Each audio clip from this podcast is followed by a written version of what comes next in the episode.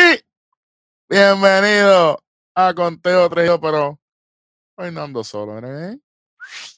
El Rostradamo, papita. Para que la gente no se olvide. Definitivamente, definitivamente. Y esto es Conteo 3 y 2 Tonight. Lo que ha estado pasando desde los últimos 2 días de agosto hasta el primer día de septiembre. Hasta el primer día de septiembre, un día mundial. Uh-huh. Definitivamente han habido unos cambios. La realidad del béisbol la semana pasada no es la misma de esta ya. Uh-huh. Y vamos arrancando con lo primero. Desde que arrancamos el lunes 30 de agosto, ¿verdad? Lo último que cubrimos fue el domingo en la noche, ¿verdad? Sí, pues grabamos de noche. ¿Sabes? El lunes 30 de agosto, quiero felicitar ese día. Nuestro gran amigo El Indio Deportivo cumplió años. Felicidades al Indio. También otro de los componentes, aunque, ¿verdad? Un poquito más de fanático, una persona que nos sigue, ganador de uno de los cuadros, un tipo fanático real que lo respetamos. Uh-huh. Y lo es, el señor Tom Dioli, que siempre está pendiente a sus Mets, y obviamente cumplió año el 29 de agosto, así que Tom, felicidades también de parte de Conteo 3 y 2, gracias por seguirnos. Me dice, uh-huh, en cuanto salga el próximo show, voy a estar ahí pendiente, así que gracias. O sea, que esta es una pequeña semana donde todo el mundo cumple. El Indio cumplió, ¿cómo se llama? Tom cumplió, pero alguien más cumplió. Más nadie. Entonces, No, ¿cómo que más nadie? No. Así que yo primero, antes de empezar esto, si no lo han hecho todavía, pues aquí los muchachos hoy no pudieron salir por cosas que están pasando en Puerto Rico, como siempre.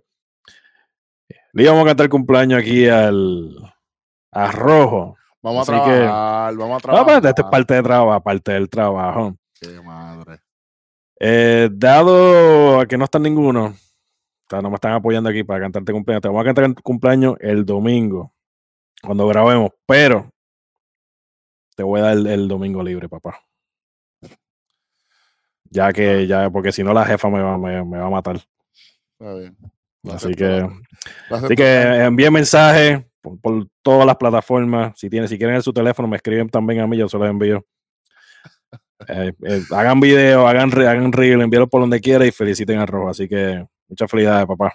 Duro, gracias, caballón. Zumba. Pero vamos para el negocio. Ahora sí. Vamos para el negocio. El 30 de agosto, vamos a empezar con un juego que normalmente yo diría que no le importa a nadie. Pero no fue el caso. Y yo pienso que para mí, Ronnie de Pana, los mejores juegos del 30 de agosto los tuvieron equipos que no están ostentando para la postemporada. Yo estoy hablando del juego de Minnesota y Detroit y el juego de Colorado y los Rangers. Okay. ¿Por qué dice eso? Minnesota le gana 3-2 a Detroit en un juego de solamente 3 carreras, 6 hits y un error para Minnesota, 2 carreras, 8 hits, sin ningún error para Detroit.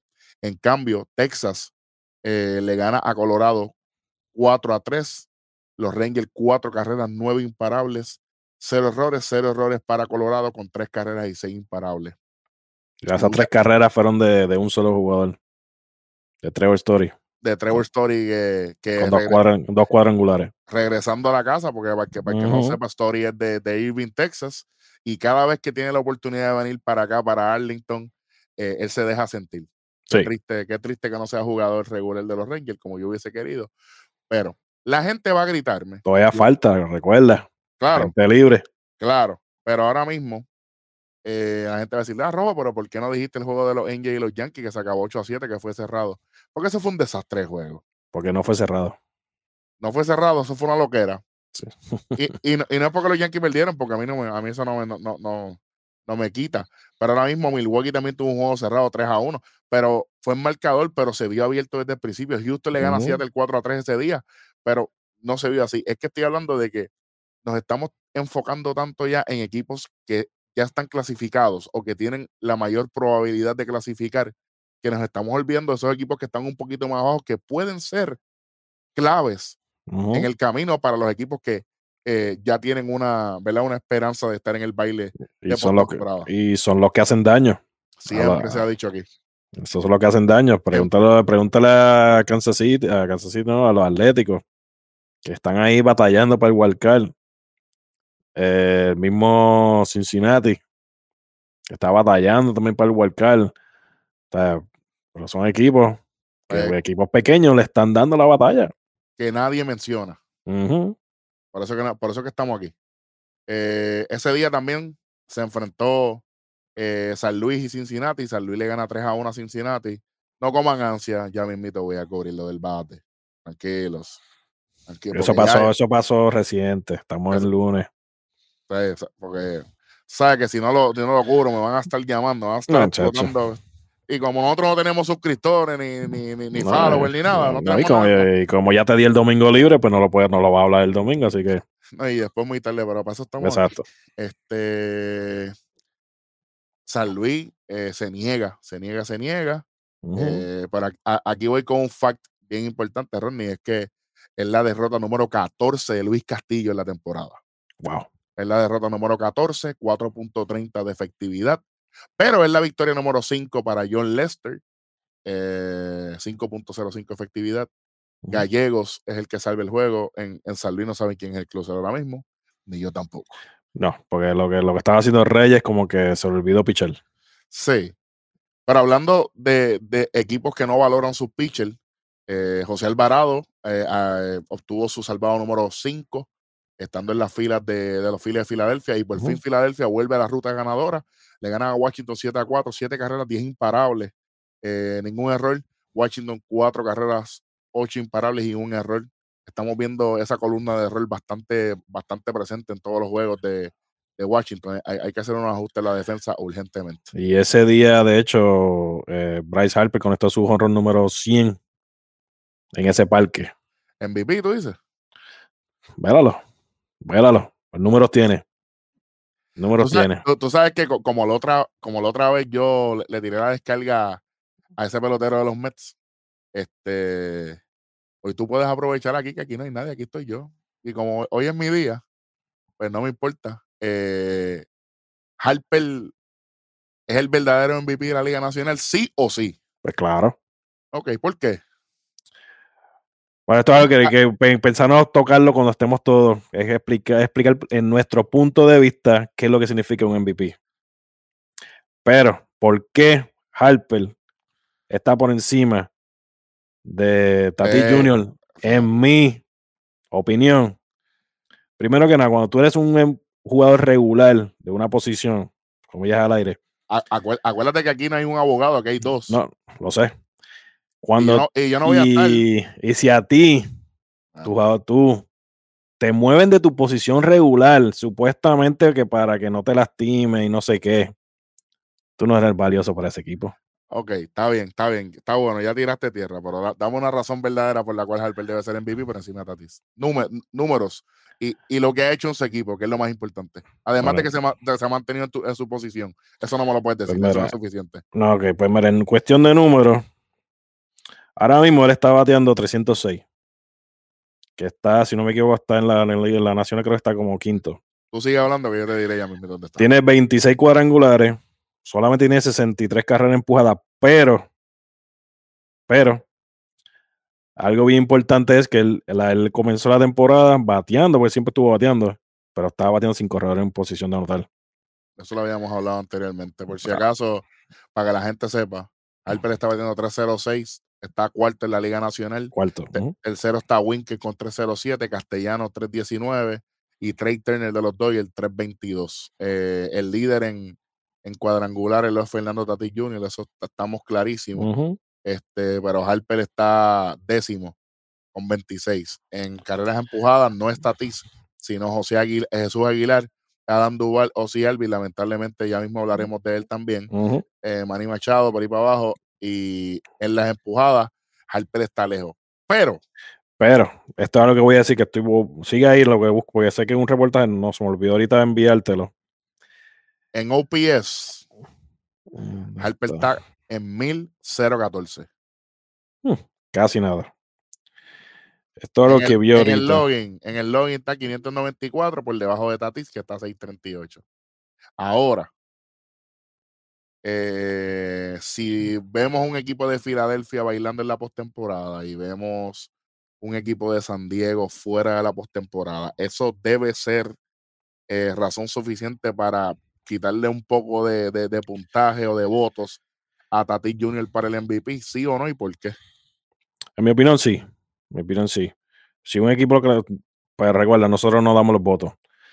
Si un equipo clasifica la postemporada y es gracias a ese jugador, ya que hay otros jugadores a su alrededor que están lesionados, no están en el equipo apoyándolo, y él se está echando el equipo encima, para mí le debe dar más votos que estar prácticamente perder 40 o 50 juegos por lesiones, y aunque tenga números grandes. Pero recuerda cuando Giancarlo ganó su MVP, ¿qué se dejaron llevar? Solamente RBIs y jonrones, más nada. O sea, por eso que tenemos que ver qué es lo que vaya a pasar. Pero ahora mismo yo estaba viendo un reportaje ahorita que Harper lleva en este mes de agosto, empujó más de 20 carreras y anotó más de 20 carreras en un mes. Pero no recuerdo si eran 20 o eran 30. Eso es lo que estoy buscando, pero se me perdió. Oh, bien. Así que tienen que velarlo. Lo que pasa es que, como dije nuevamente, en cuestión de los RBI está bajito por la sencilla razón de que él estuvo bateando la primera mitad de la temporada sin corredor, estaba bateando segundo. No tenía mucha gente a quien empujar. Pero ahora, nuevamente, tienen varios jugadores lesionados. Gregorio está lesionado. Hoskins va a perder la temporada completa. Real Muto juega un juego, sale, descansa 3. O sea, ahora mismo no tiene ningún tipo de protección. Y él es quien está cargando el equipo. Así que eso para mí le da mucho peso, especialmente en esta recta final, para que coja votos para el MVP. Así que, por lo menos ese es mi pensar. No sé cuál es el tuyo. Honestamente, lógicamente estoy de acuerdo. Pero va a ser bien difícil tumbar a Tatis. Claro. Va a ser bien difícil tumbar a Tatis. Yo no estoy diciendo que él deba ser el MVP, pero estamos hablando que ya prácticamente falta solamente un mes de temporada. Uh-huh. Si ahora mismo, mira esto, si todo se mantiene igual, Harper como está jugando y Tatis como está jugando, va a ser bien interesante cómo va a ser esa votación. Va a ser bien... Y nos estamos contando de terceros peloteros como un Castellano, como un voto que están teniendo buenas temporadas, que también van a tener sus votitos aquí y allá. Pienso que va a estar bien cerrado, pero me gustaría ver a Harper de MVP. Aunque pienso que Tatis todavía sigue estando sólido en cuestión de carrera y todo depende qué vaya a pasar en estos últimos... En este último mes. Sí, sí. Y este último mes es larguísimo. Estamos hablando de que los últimos juegos son el 3 de octubre y entonces ya tenemos wildcard el 5 y el 6, si no me equivoco. Lo encontré. Son 25 carreras empujadas y 25 anotadas en un mes. ¿Es lo que te digo? Está bien. Hay que velarlo. Él está haciendo un buen push para su equipo. No son números no tan solo personales, que es lo que él hacía antes y que es para mí personalmente lo que está haciendo Tatis. Se está preocupando más por sus números personales que por los números de su equipo. Así que para mí es un MVP, uno que piensa en su equipo antes que en sus números personales. Esa es mi opinión. Buen punto. También siguiendo con los juegos que han pasado, el equipo de Tampa le gana a Boston el 30, 6-1. Toronto le gana a Baltimore 7-3. Los Dodgers le ganan a los Bravos 5-3. En la victoria número 15 para Julio Urías, solamente con 3.17 de efectividad. El quinto salvado de Treinen. Cuando Milwaukee le gana a San Francisco 3-1, Hader obtiene su salvado número 28. San Diego le gana a Arizona, Melanson, salvado número 35. Yo sé que eso no significará mucho para mucha gente, pero hay que informarlo. Pasamos a los juegos del 31 de agosto, el último día de agosto. Rápido que nosotros mencionamos cualquier pelotero, cualquier cosa aquí, rápido salen y rápido son protagonistas al otro día. Ahora hay muchas disculpas, hay mucho arrepentimiento. Lo que se veía venir. Del equipito del otro lado de Nueva York. Y ganan un doble juego el 31. 6-5 y 3-1. Es chévere. Tú sabes. No. Tú sabes, no me interesa. Yo creo que lo más importante de este día es lo que. De los padres de San Diego, que el mismo Snell llevaba una hojita hasta finales de la séptima entrada. Contra el equipo de Arizona. Como quiera ganaron. Ganaron 3-0. Pero yo entiendo que ese fue más bien el juego del día, como tal, en mi opinión. No hay muchos otros juegos, pero en ese y en los Dodgers con los Bravos, esa serie, y la de Milwaukee con San Francisco, esas tres series son bien importantes. Milwaukee le vuelve a ganar a San Francisco el 31 de agosto, 6-2. San Diego vuelve y le gana a Arizona 3-0, la victoria de Snell. Y los Dodgers nuevamente le ganan a los Bravos. 3-2. Cleveland le gana a Kansas City. Filadelfia, Washington, 12-6. Los Cubs por primera vez ganan, así que yo me acuerde. Contra Minnesota. Baltimore le devuelve el favor a Toronto, 4-2. La derrota número 8 para Ryu, 3.92 de efectividad. Y si no me equivoco, este fue el juego de los Marlins y los Mets. Fue cuando Aguilar se estaba burlando del equipo de los Mets, ¿verdad? Ese día fue ayer. Ese día. No soy yo el que abuchea a los mismos fans míos. Así que un saludito ahí a Aguilar, la verdad que se la está comiendo en el vacilón. Se la comió. No es lo mismo tirar a la que te estén tirando. Pues eso me enseñaron a mí. Bueno, los Rangers le ganan nuevamente a Colorado. Seattle blanquea a Houston. Wow, desde que los Rangers le dieron aquella salsa a Houston, han visto la luz, parece, porque ganaron el lunes, pero el martes 31 ya...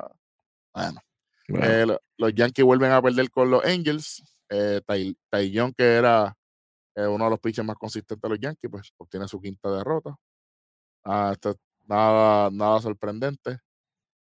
Y por fin cayó un rayo en Chicago y Hendricks por fin dio un salvado. Parece que le llegó por correo la bola de Space Jam. Bueno. Y no me importa, no voy a hablar de él. Tipo que no me importa. Bueno, vamos para el primero. 1 de septiembre, Día Nacional.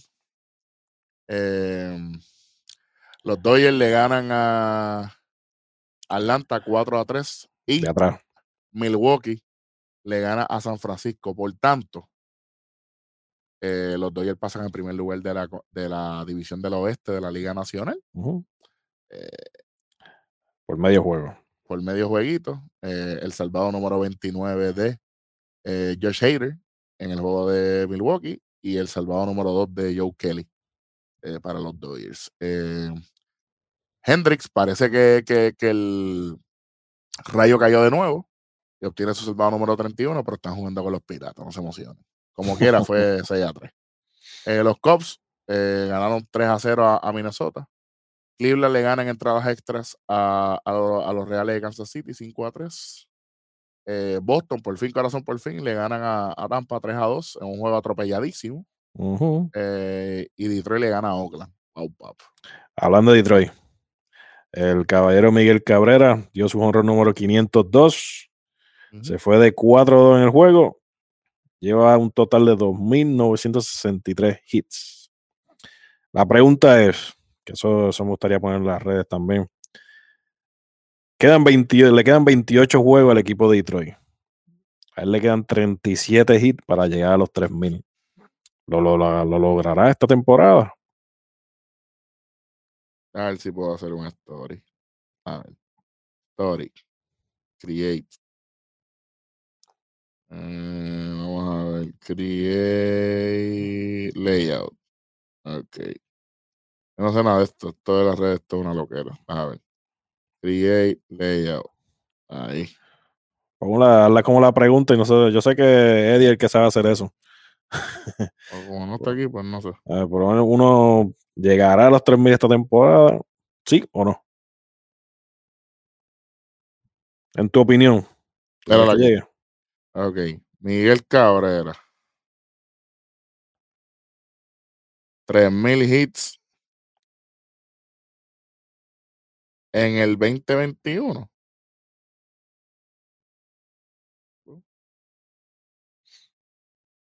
¿Sí o no? Yo pienso que sí, mano. ¿Tú piensas que así lo puede hacer? Pues ya, ya él se quitó encima la presión de los 500. ¿Tú crees que esa presión de los tenga presión con eso de los 3.000? La presión siempre va a estar. Eso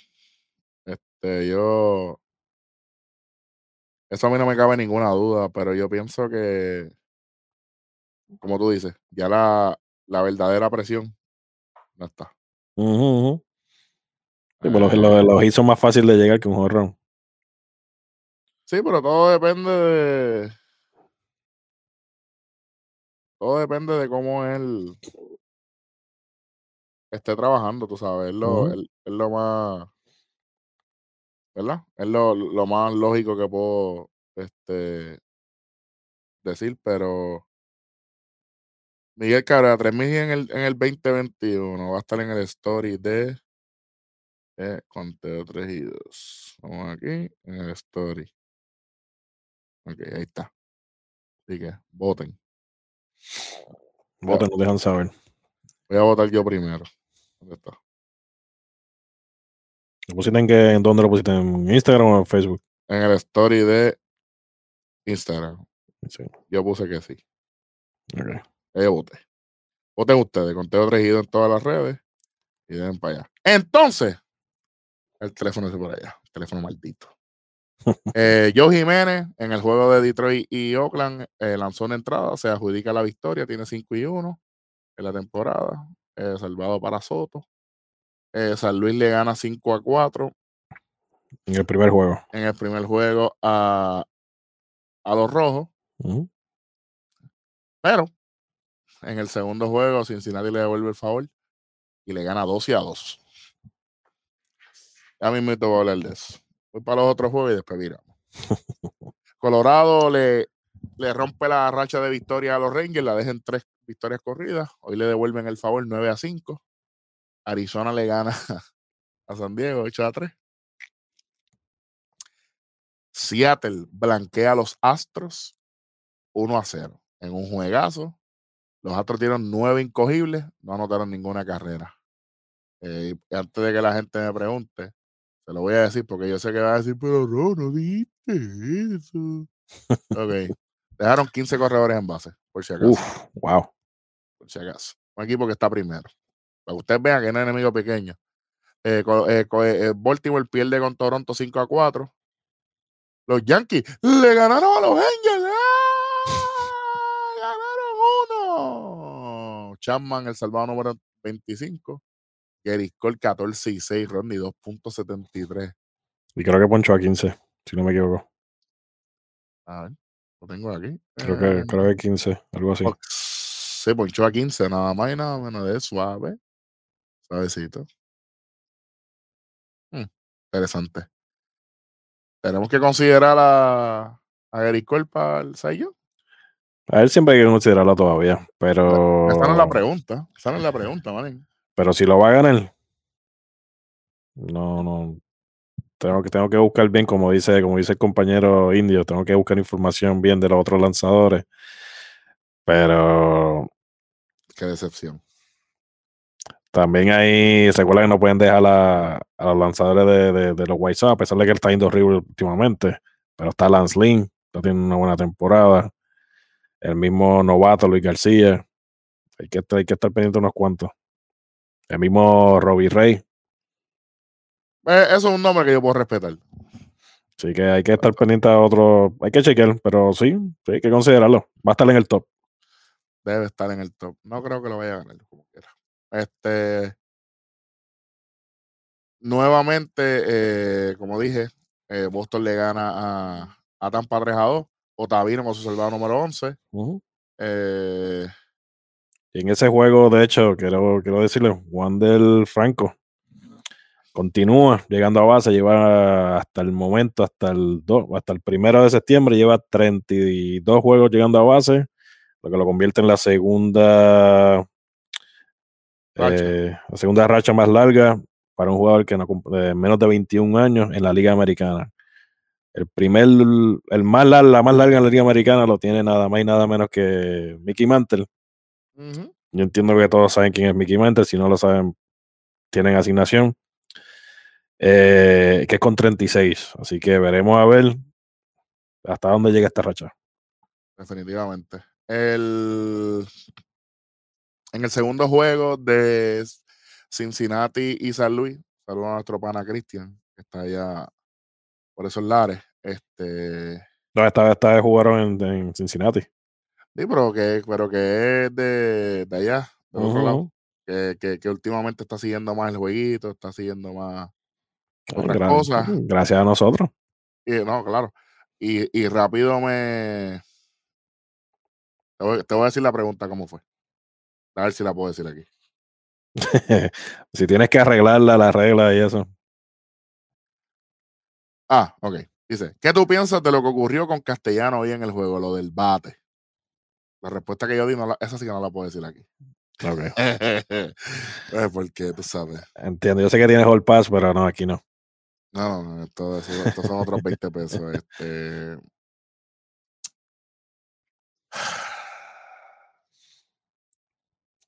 Mano. Una explicación corta. A él, vamos a ver la historia. Él lleva 2 cuadrangulares en el juego. Cuando le van a checar el bate, es después del segundo jonrón, que fue un grand slam. Los dos le dio en la madre. Los dos le dio súper bien. El bate inclusive estaba a la parte de arriba estaba hasta rota. Una vez él da el segundo jonrón, él le regala el bate a un niño fanático, que normalmente es lo que él hace constantemente. Él les ha ganado el público de Cincinnati, lo tiene en el bolsillo, pues él se lo ha ganado. Y el coach del equipo de San Luis reclama que le verifiquen el bate. El dirigente que aproveche que se ponga cómodo en su oficina, porque lo que le queda es un añito, porque ya di el papá ahí. Y con estas estupideces más todavía, déjame decirte una charrería, por si acaso. El dirigente hace un request a los árbitros para que le chequen el bate, ya que le está diciendo que tiene un corcho o algo. Pero este tipo no ha visto a este hombre jugar toda la temporada. Que le está dando en la cara. No tan solo eso. Esta es la parte que yo dije que es graciosa para mí. Castellano ya había regalado el bate. Él le pide el bate nuevamente al nene. Y si él mismo se lo lleva, me dice, toma, chequéalo. Si yo sé que ahí no hay nada. Chequéalo. Pero me avisa para dárselo para atrás, nene. No lo venga a confiscar. Bueno, pues hablando de confiscar, vamos a hablar de regla de béisbol. En la regla oficial 3.02b, dice... Esta jugada tiene 2 reglas. Está la 3.02b y está la 6.03a con comentario 5. El libro de regla tiene unos comentarios en la parte de abajo. Algún día... hablaremos un poco más de regla, pero esto es lo que está ocurriendo y obviamente ustedes lo pidieron, aquí está. Dice, la 3.02b, dice, está hablando de la copa del bate, la copa de arriba, tú sabes que le faltaba un cantito. Exacto. Es a propósito, Castellano lo usa así. Llevaba un par de días usándolo. Y dice, una indentación o una ¿cómo se dice eso? Cuando algo es uneven. Puedo decir una modificación o... Sí, que pierde la forma original del bate. Dice, puede tener la profundidad hasta 1 1 1/4 de pulgada. Y no puede ser más ancho de 2 pulgadas. Y no menos de 1 pulgada de diámetro. Tengo que repetir, ¿verdad? Creo que sí. Voy de nuevo. Profundidad de la copa del bate, aunque tenga una apertura, como es el caso de Castellano. Voy a buscar la foto aquí, voy a ponerla, porque es que, qué diablo, deja buscarla aquí un momento, porque es que por una foto yo no creo que nos vayan a flaguear, pero si nos flaguean, porque nos flaguean, no me importa, pero yo creo que la gente... que la diferencia, lo que es que también, por si la gente no sabe, cuando en la parte de arriba del bate, hay unos bates que son sólidos, y hay otros que le hacen como una pequeña curva, y de ahí es donde se empieza la medida que están puestas en las reglas. ¿Tú tienes un bate ahí? Tengo un bate ahí, sí. Lo voy a buscar ahora también, pero voy a... déjame ver si encuentro el bate de Castellano. No, es que no hay foto. No hay foto. Yo sé lo que yo voy a hacer. Chequéate. Yo sé lo que voy a hacer. Esto es en vivo, así que esto es el túnel. Esto no es ningún problema aquí. Aquí se vale todo. Sí, aquí se vale todo. Déjame ver si lo tengo aquí en el... sí, vamos aquí. Vamos a ver. ¿Qué va a hacer? ¿Va a cortar a medio mundo y va a dejar el bate solo? No. Ya tengo la foto. Ya tengo la foto.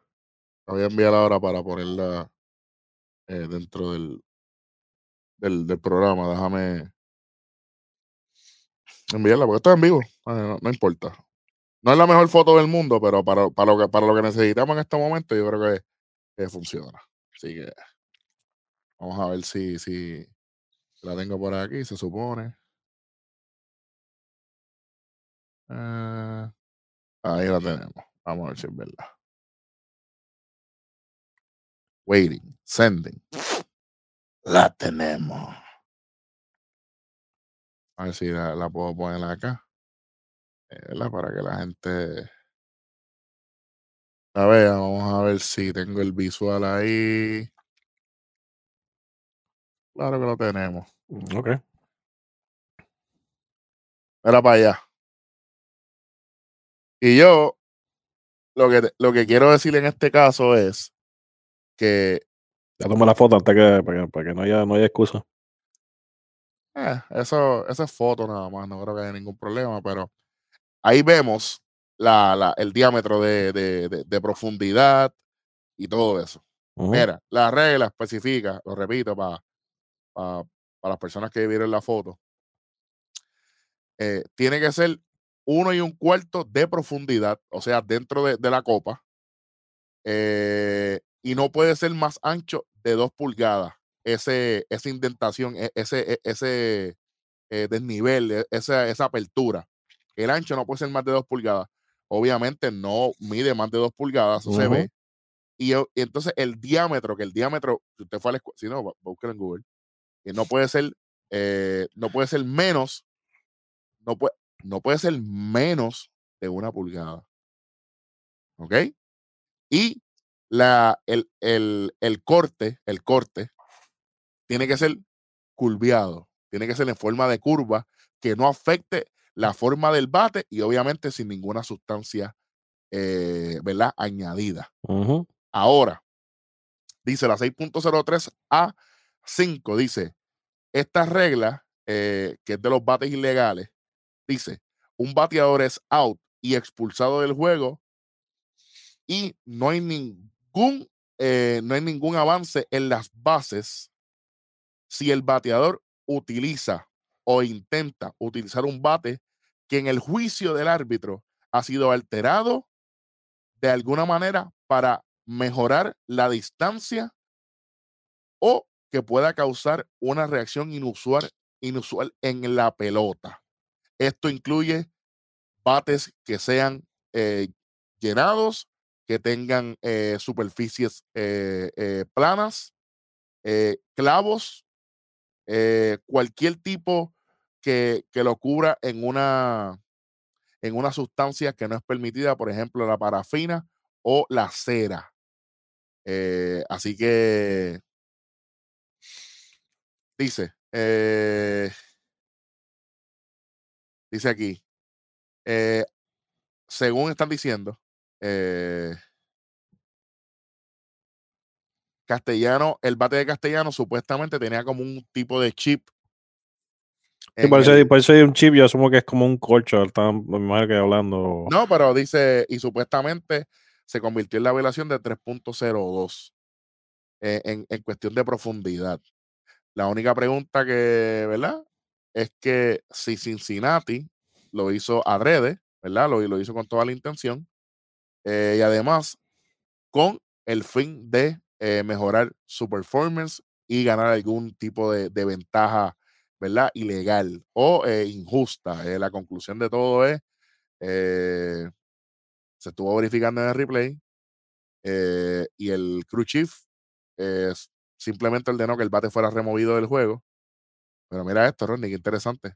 Castellano no fue expulsado del juego y no hubo ningún out en la jugada. Así, o sea que no hubo ninguna, no hubo ninguna consecuencia, solamente sacaron el bate.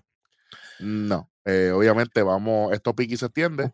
Ahora te pregunto yo, ¿cuándo fue esto la última vez que esta regla la aplicaron? O por lo menos, ¿cuál es la más famosa que prácticamente todo el mundo tuvo que haber visto en algún momento el video? Ah, la de George Brett.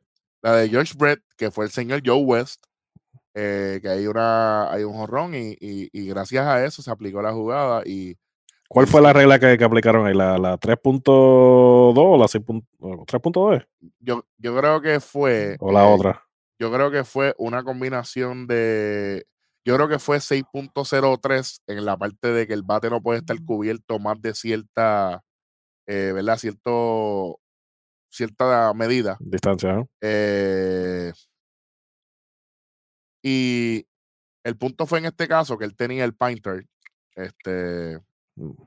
y obviamente se supone que tú tengas solamente cierta medida. El incidente fue el 24 de julio de 1983. Yo te voy a decir algo. Porque ese fue, te lo digo porque ese fue jonrón, por eso también lo traigo. ¿No fue jonrón? Bueno, él dio un jonrón, pero fue virado. Y fue out. No fue Joe West, fue Tim McLellan, que es otro caballo que ya está retirado también. Se reunieron todos, chequearon el bate, y entonces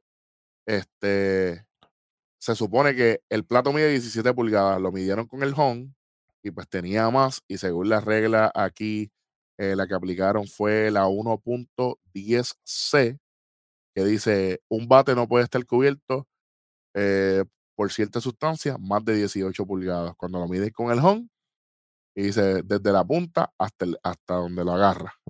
Y entonces pues, en ese momento dice, esta situación, a ese momento, dice, se convirtió en una bola bateada ilegalmente. Entonces, para ese tiempo, la 6.06, que es otra regla, automáticamente, pues tú eras out, ¿verdad? Eso cambió un poco después. Y por tanto, pierden el juego. Entonces se acaba el juego. Dice,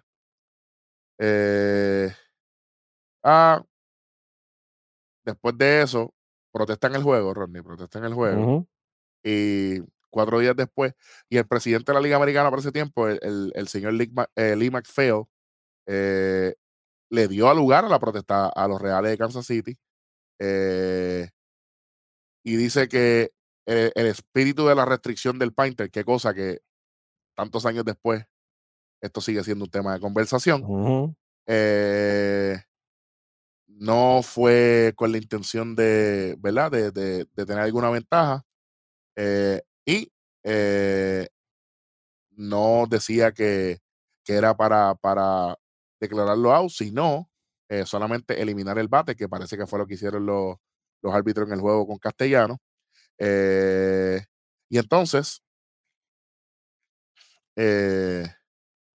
McPhail, que es el presidente, dice que después de una protesta, el 7 de septiembre del 1975, ese mismo año, se jugó un juego entre ellos, y en ese juego el corillo de árbitros también marcaron la misma jugada con otros equipos, y lo marcaron igual. Okay. Así que pero después de eso, no pasó nada en ese juego, pero después el mismo McPhail, que era un tipo bien, por lo que veo era, ¿me entiendes? Bastante estricto. Dijo que ese juego, en el donde el jonrón de George Brett, que se resumiera en la parte alta de la novena entrada, con 2 outs y los Reales ganándole 5-4. Por tanto, la liga determinó que el jonrón de George Brett contara retroactivamente. La expulsión de George Brett no existió, pero no existió por el árbitro, pero sí fue expulsado por la liga, fue multado George Brett. Y también de esto votaron a todo el mundo, al dirigente del otro lado, bueno, ya tú sabes. Porque, interesante. Porque están diciendo que el pitcher Gaylord Perry le dio el bate al Bad Boy para que le escondiera en el clubhouse. Así que aquí fue algo bien, ¿verdad? Bien parecido. No parece que hubo las consecuencias. Yo creo que esta investigación está abierta. Vamos a estar bien pendientes a ver qué va a pasar. Pero esa fue la regla que se aplicó, 3.02 y la 6.05, ¿verdad? 0.5, sí. 0.5. Y en la de George Brett fue la 1.10 con la 6.06, que todas llevan a lo mismo, por si acaso. Lo que pasa es que todas tienen comentarios y situaciones y todas tienen ejemplos, pero se unen todas y siempre lo que determina la decisión a final de cuentas, para que la gente lo sepa, es el juicio del árbitro. Si ellos piensan que hubo una intención, yo creo que también lo que ayudó a Castellano fue que él mismo fue que sacó el bate, como que si mira, yo tengo aquí, ¿qué pasó? Ah, yo no. Y como había dicho, él se lo había dado un fanático, se lo tuvo que pedir para que ellos chequearan. Y otra cosa estaba leyendo, los árbitros estaban ya sabían de lo que del bate, desde el primer juego. Seguro que lo sabían. O sea, que ellos simplemente sacan el bate del juego para evitar más controversia, pienso yo. Porque en realidad, exacto, me dicen, primera, vamos a salir de eso. Ustedes están quejándose, en ese momento estaban perdiendo 9-1. Primera, vamos a sacarlo. Esto es un juego a 7 entradas. Esta es la segunda o tercera entrada en ese momento. Y se acabó 12-2. Vamos a seguirlo. Vamos a seguir jugando, dale. Exacto. Eso es lo que yo pienso. No, hay que esperar. Yo no puedo hablar más nada porque no tengo el reporte. El reporte lo voy a tener en los próximos días. En cuanto me permita regresar a mi programa, pues. ¿Quién toma la decisión al final del reporte? ¿El comisionado? Ok. Ahora te pregunto yo. Hay que estar el problema. Dado como terminó ese juego 12-2, ¿va a haber alguna diferencia en el score? No creo. No debe no haber. Por eso que es diferente a lo que pasó con el de los Reyes, que ellos ganan ese juego. Sí, 5-4 es diferente. Uh-huh. No creo que haya ninguna diferencia, yo creo que eso se va a caer en nada. Pero yo pienso que lo que sí voy a decir de todo corazón es la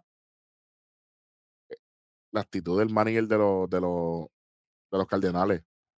¿Sabes? Ya tenemos bastante con chequear los pitchers. ¿Sabes? Ahora cada rato que venga un pelotero, uh-huh. Entonces, pues me imagino que a Franco le tendrán que chequear el bate los 32 juegos que ya lleva de streak. Esto, y yo lo dije desde el principio que esto iba a pasar. Y mira, ahí está. No podemos seguir permitiendo. Ay, no, nuestra misión es adelantar el juego. ¿Qué juego están adelantando ustedes con tanta estupidez? Y aguantando cosas. No, hombre, no, olvídate de eso. Vamos, seguimos. El equipo de Tampa en agosto terminó imbatible con un récord maravilloso de 21-6 en el mes de agosto. Si el equipo suyo, fanático, se enfrentó a Tampa en agosto, pues mis condolencias. yo fui parte de ellos. Yo también. Así que... Dos veces. Dos series. Entendemos su sufrimiento. Uh-huh. Con eso, vamos a ver los standings hasta el momento, ya que hay números nuevos. El equipo de Tampa se sostiene en la delantera del este de la Liga Americana, 84 y 49, 84 y 49. A 7 juegos están los Yankees de Nueva York, 77 y 56, 76 y 59 tiene Boston. Los Yankees están a 7, pero Boston está a 9, Toronto 70 y 62, ya está a 3 y medio. Y obviamente despegándose en la parte de atrás el equipo de los Orioles de Baltimore, 41 y 91 a 9. 9 derrotas, llegaron a las 100, están a 42 y medio. En el centro de la Liga Americana, 78 y 56, los Chicago White Sox cómodos en la delantera. Segundo lugar, los Indios de Cleveland del Panamá, 66 y 64 a 10 jueguitos. Detroit a 15, 63 y 71, 59 y 73 a 18 está Kansas City. Y a 19 y medio con 58 y 75 están los mellizos de Minnesota, donde está otro de los panas de nosotros que está por allá también. En el oeste de la Liga Americana están los Astros de Houston, 78 y 55, pero solamente a 5 juegos está Oakland, 73 y 60. Después de esa debacle han perdido varios juegos, no le ha ido tan bien, y como quiera siguen ahí, pero a Houston tampoco le ha ido muy bien, con equipos que no están de contendiente todavía. No se duerman con los marineros. Hablando de los marineros, 72 y 62 siguen jugando 10 por encima de 500, y medio. Y para incluirle, hoy salió un reportaje que le extendieron al dirigente, le dieron 2 años más. Se lo merece, ha hecho 3. Le dieron un visto, un thumbs up, dije up, por si acaso. Por si acaso ustedes quieren saber, el dirigente de los marineros se llama Don Wakamatsu, por si acaso quieren saber. Uh-huh. Como nosotros aquí hablamos a lo loco, tú sabes. Lo voy a buscar aquí, mira, es Don Wakamatsu. Ahora aquí, dirigente. Estuvo con los Rangers y ahora está con los marineros. Desde el 2000. Déjame ver. ¿Es ese? ¿O él se fue del equipo? Déjame ver.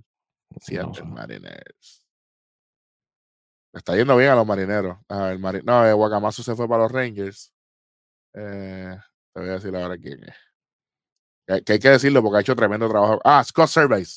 Ellos se parecen físicamente. Hoy le dieron el visto bueno para extenderlo. Qué bueno, eso me alegra. Ha hecho un buen trabajo con ese equipo. No puedo decir lo mismo del próximo equipo. Y Joe Maddon, 66 y 68, los Angels están a 2 y medio. Y ahora que Maestrano va a regresar, pues ya sabes. Los Rangers de Texas, 47 y 86, están a 31. Están luchando para no perder 100 juegos. Y espero que no los pierdan.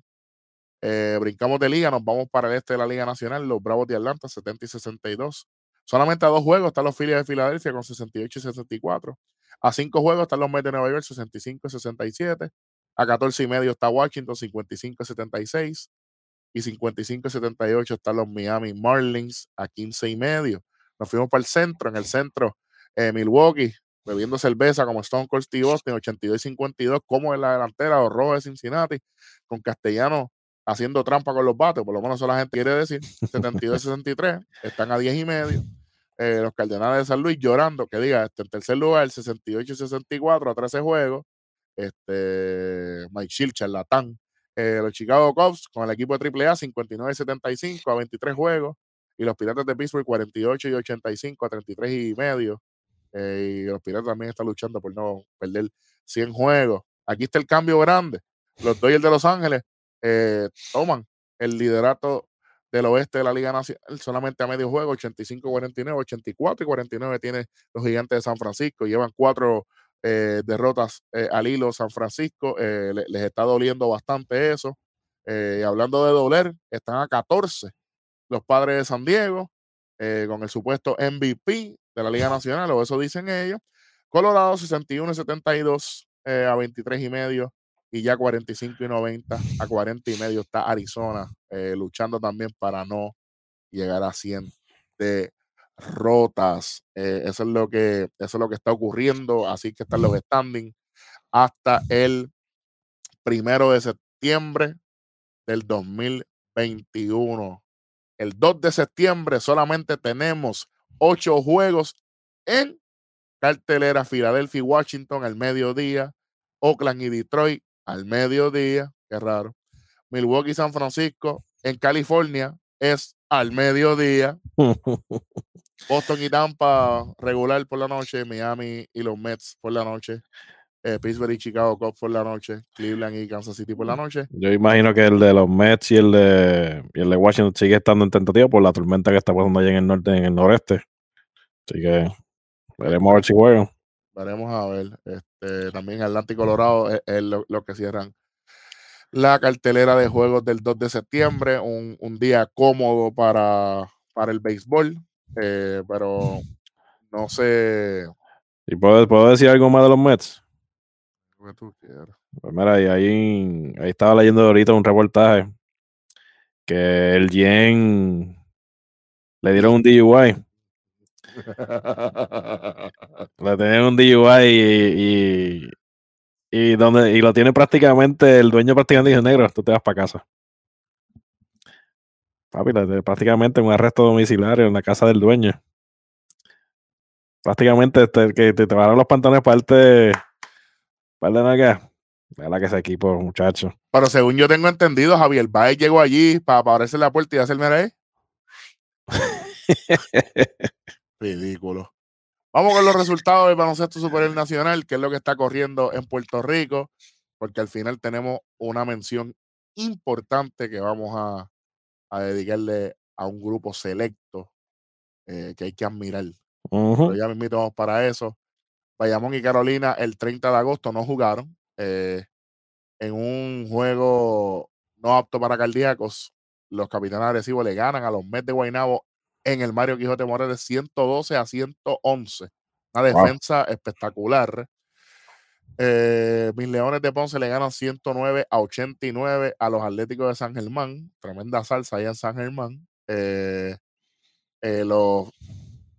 Los Brujos de Guayama le ganan 87-79 a Humacao. Hoy volvieron.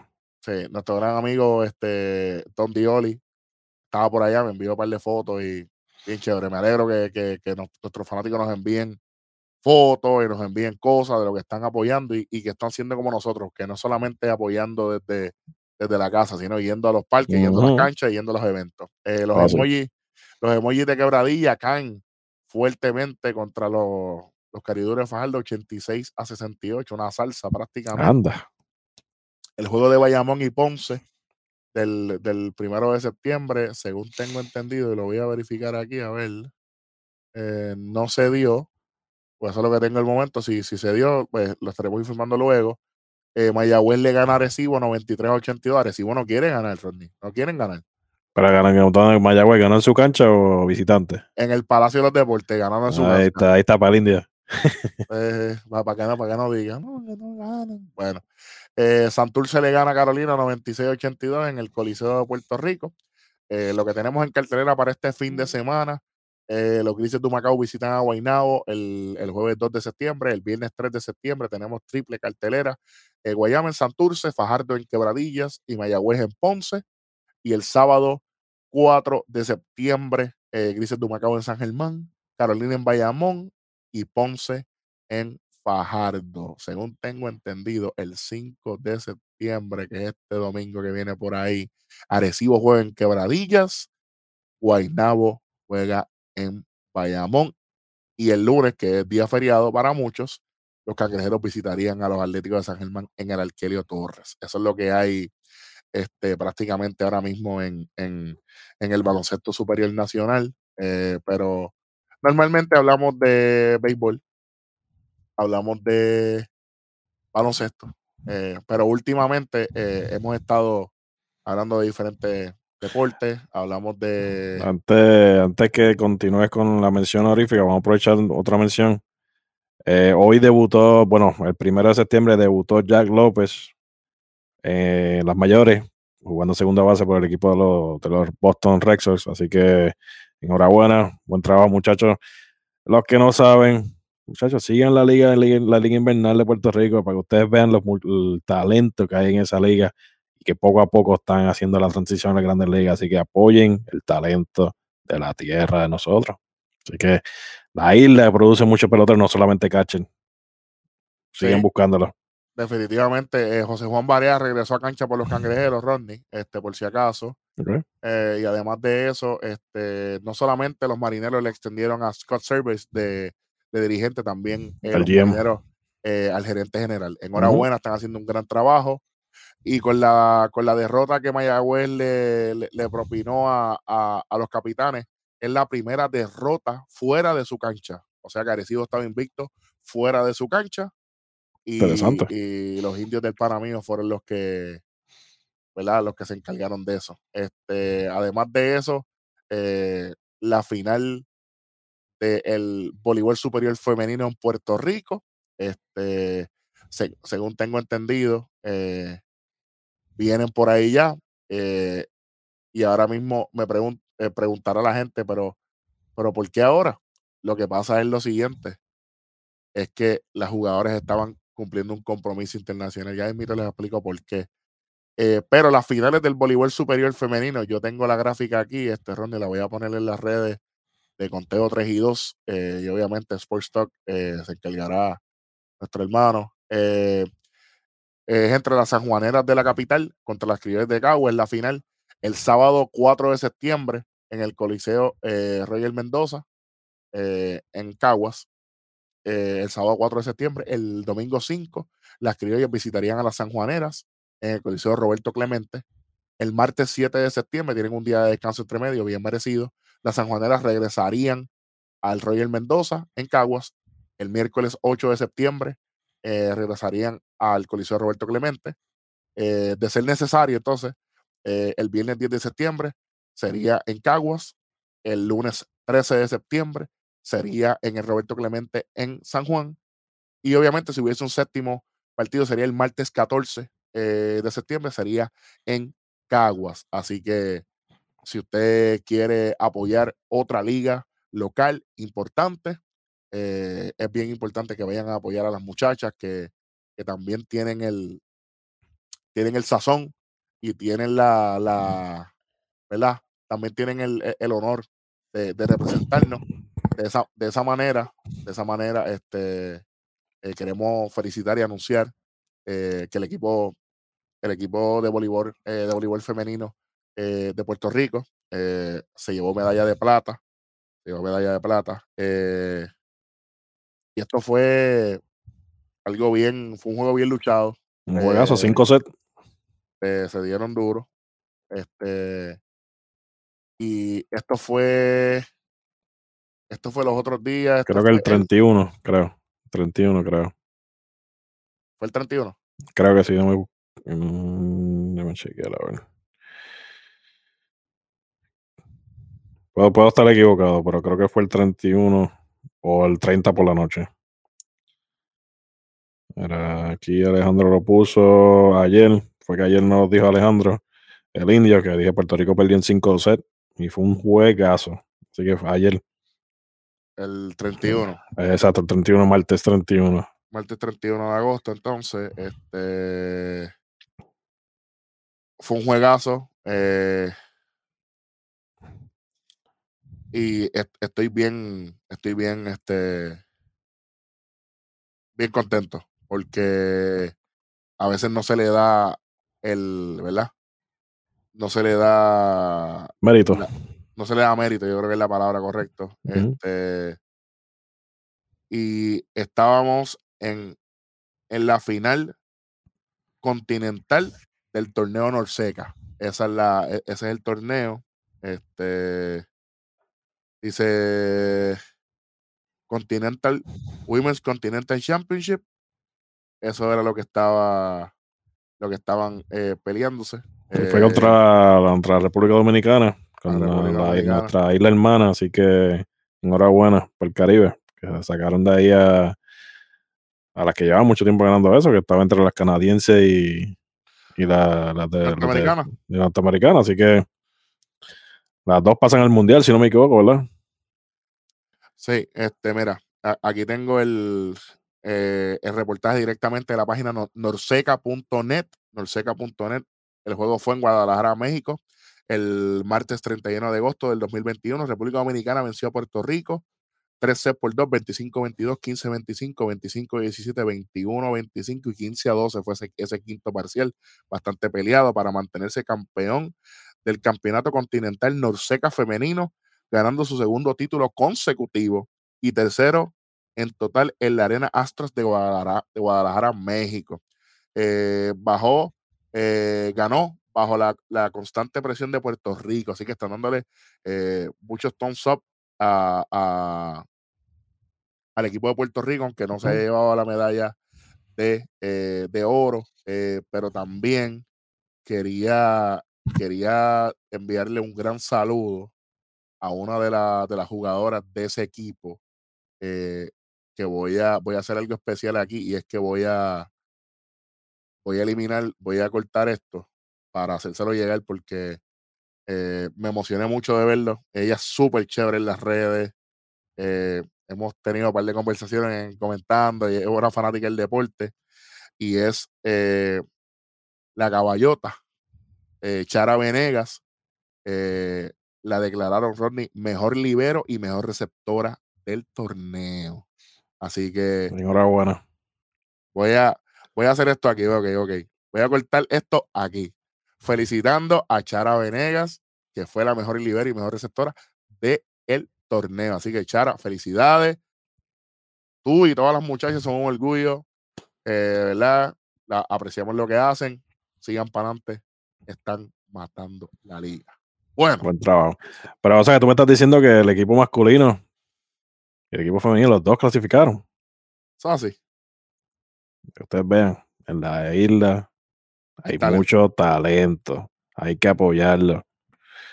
Y hablando de este talento, yo estoy siguiendo un poquito, poco a poco, pues no están transmitiendo mucho la mundial del U12 del béisbol. Está jugando en México. Puerto Rico terminó con 2 y 2.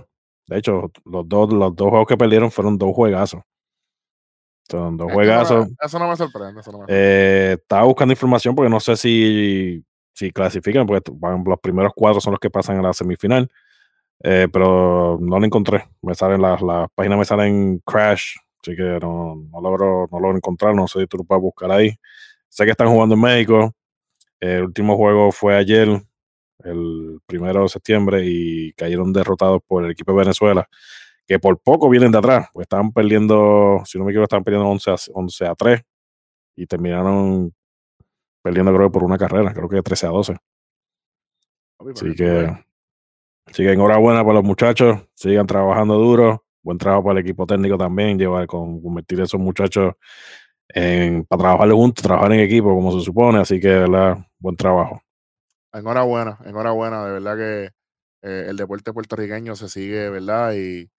Y obviamente quiero decirle a todos, si usted tiene un equipo de pequeñas ligas o lo que sea, que usted quiere que compartamos los resultados de lo que está pasando en ese equipo, nos envían cualquier mensaje en todas las redes, Conteo 3 y 2, compartan los videos, lo que sea, y lo vamos a hacer llegar, porque aquí todos se merecen, ¿verdad? Todos se merecen un espacio, y para eso nosotros estamos aquí.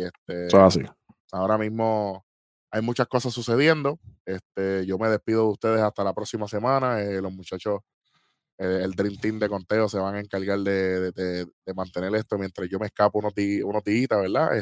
Gracias a todos los muchachos de la producción, Rodney, todos los muchachos que van a estar pendientes del barco mientras yo estoy fuera unos días, después de un tiempito sin... En el próximo Tonight nos dejará saber. Veremos a ver si llega más rojo de lo que es. Bueno, probablemente, si como quiera, si sale la investigación de lo del bate de Castellano, se lo voy a dejar saber a los muchachos para que les informen a ustedes lo que está pasando. Bien pendiente vamos a estar a Miguel Cabrera, vamos a estar bien pendiente a Bryce Harper, vamos a estar pendiente a Fernando Tatis Jr., de lo queramos decir o no, vamos a seguir pendiente a Gerrit Cole, vamos a seguir pendiente a Shohei Ohtani, que el equipo de Conteo está pendiente a algo, pero no queremos decirlo todavía para que no se sale, porque el hombre está... bien cerca de hacer historia. De hecho, y pichó el otro día. Sí, y le fue muy bien. Sigue dando de qué hablar. Y todavía queda mucho, pero que mucho béisbol. También saludando a nuestro pana Brian, que por fin fue un juego de Grandes Ligas con nosotros. La pasó muy bien, vaciló, la pasó muy bien y la pasamos muy bien. Y obviamente me dio risa cuando me dijo, esto parece un programa, pero en el parque. Y yo, bueno, para que tú veas que lo que hablamos aquí es lo que en realidad somos nosotros. Nosotros no tenemos, ¿verdad?, que escondernos ni nada. Ahora, quiero agradecer a todas las personas que me escribieron, que me enviaron felicitaciones. Y los que faltan. Gracias. Gracias por tomar su tiempo. Aquí estamos comenzando. Y para no perder la costumbre, nos vemos la próxima semana. Suscríbase si no lo ha hecho. Bueno, próxima semana no sé, pero... Bueno, pues veremos a ver. Eso hay que discutirlo. Sí, vamos a ver. Estoy caliente por ahí, pero nada. Nada, obviamente vienen muchas sorpresas. Van a haber más fotos, más posts en vivo de los diferentes juegos. Los muchachos están haciendo un equipo de estar visitando las canchas. Por ahí vienen entrevistas, por ahí vienen muchas cosas. Así que bien pendiente a Sports Talk PR, El Indio Deportivo en Facebook, Conteo 3 y 2 en todas las redes. Y gracias. No hay más nada que decir. Y seguimos en 3 y 2. Como siempre. ¡Uy!